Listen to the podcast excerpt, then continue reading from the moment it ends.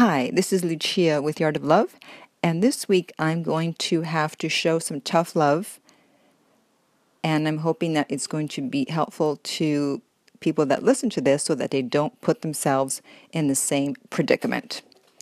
So the email says, I just broke up with my ex of almost two years. I'm 48 and he's 44. I moved to a state to be with him. I let go of my job and my apartment just to be with him and stop the long distance relationship. So there was your first mistake.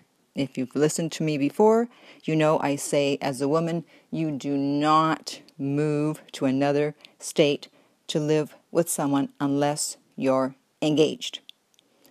Especially if you're 48.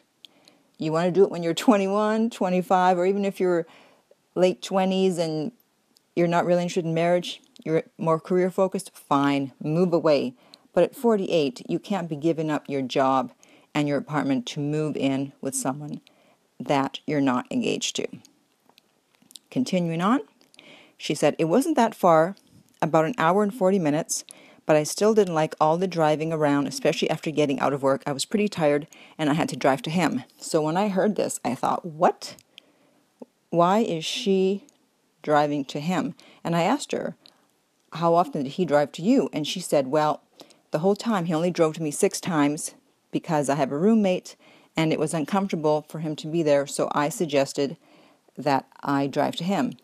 And there is another huge mistake. When you do that, you become masculine energy.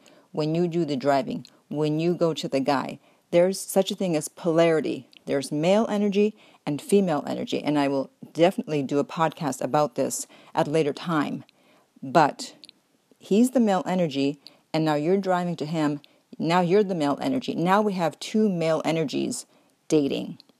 And, and you can see later what happens. And also, an hour and 40 minutes, that's really not that long. You know, he's not like he's five hours away. And I don't know how often you were going. You said you were tired after work, so don't go after work. Go on the weekend when you're not working. Okay, continuing on. I was having trouble getting a decent job, and on Sunday night, so she moved there without even a job. And that's twice as bad. Okay, Sunday night, I told him I was coming back to my town and I wanted him to move with me and make things easier for both of us. He said no, that he was not going to quit and leave town. Exactly. Because he's a man, and you can't tell a man, an alpha male, to quit his job and just follow you. When you try to interfere with a man's work, that's when trouble begins. You cannot come between a man and his work. You cannot tell a man to quit his job. It's up to him if he wants to follow you to volunteer to quit and follow you, but you can't tell him to quit his job and follow you.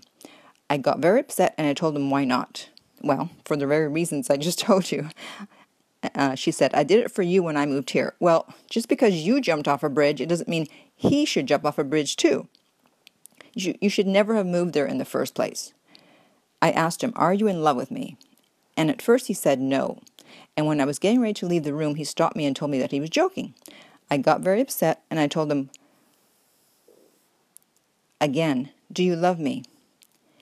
And he said, I do, but not a lot. I felt like I was talking to a child, and again I asked for the third time, well, I guess third time's a charm, the same question, and his answer was no. Now, I've gotten a lot of emails recently where there's a breakup and the woman asks, Do you love me? Stop asking that. That's such a stupid question to ask. If someone loves you, you know it. And if they don't, you know it. If you don't know what the answer is, the answer is no. And you're asking that because I believe you want him to say yes. And then when he says yes, then you'll say, then why won't you move with me? So you're trying to get into a circular argument. And the answer was no two out of three times. So I guess the answer is no. Continuing on, that was it for me. I broke up with him and now I'm in my town. It's only been three days and he already sent his ex wife a friend request on Facebook, and she accepted it. I'm crying my eyes out and I'm steaming mad because I can't believe it's only been three days and he did that.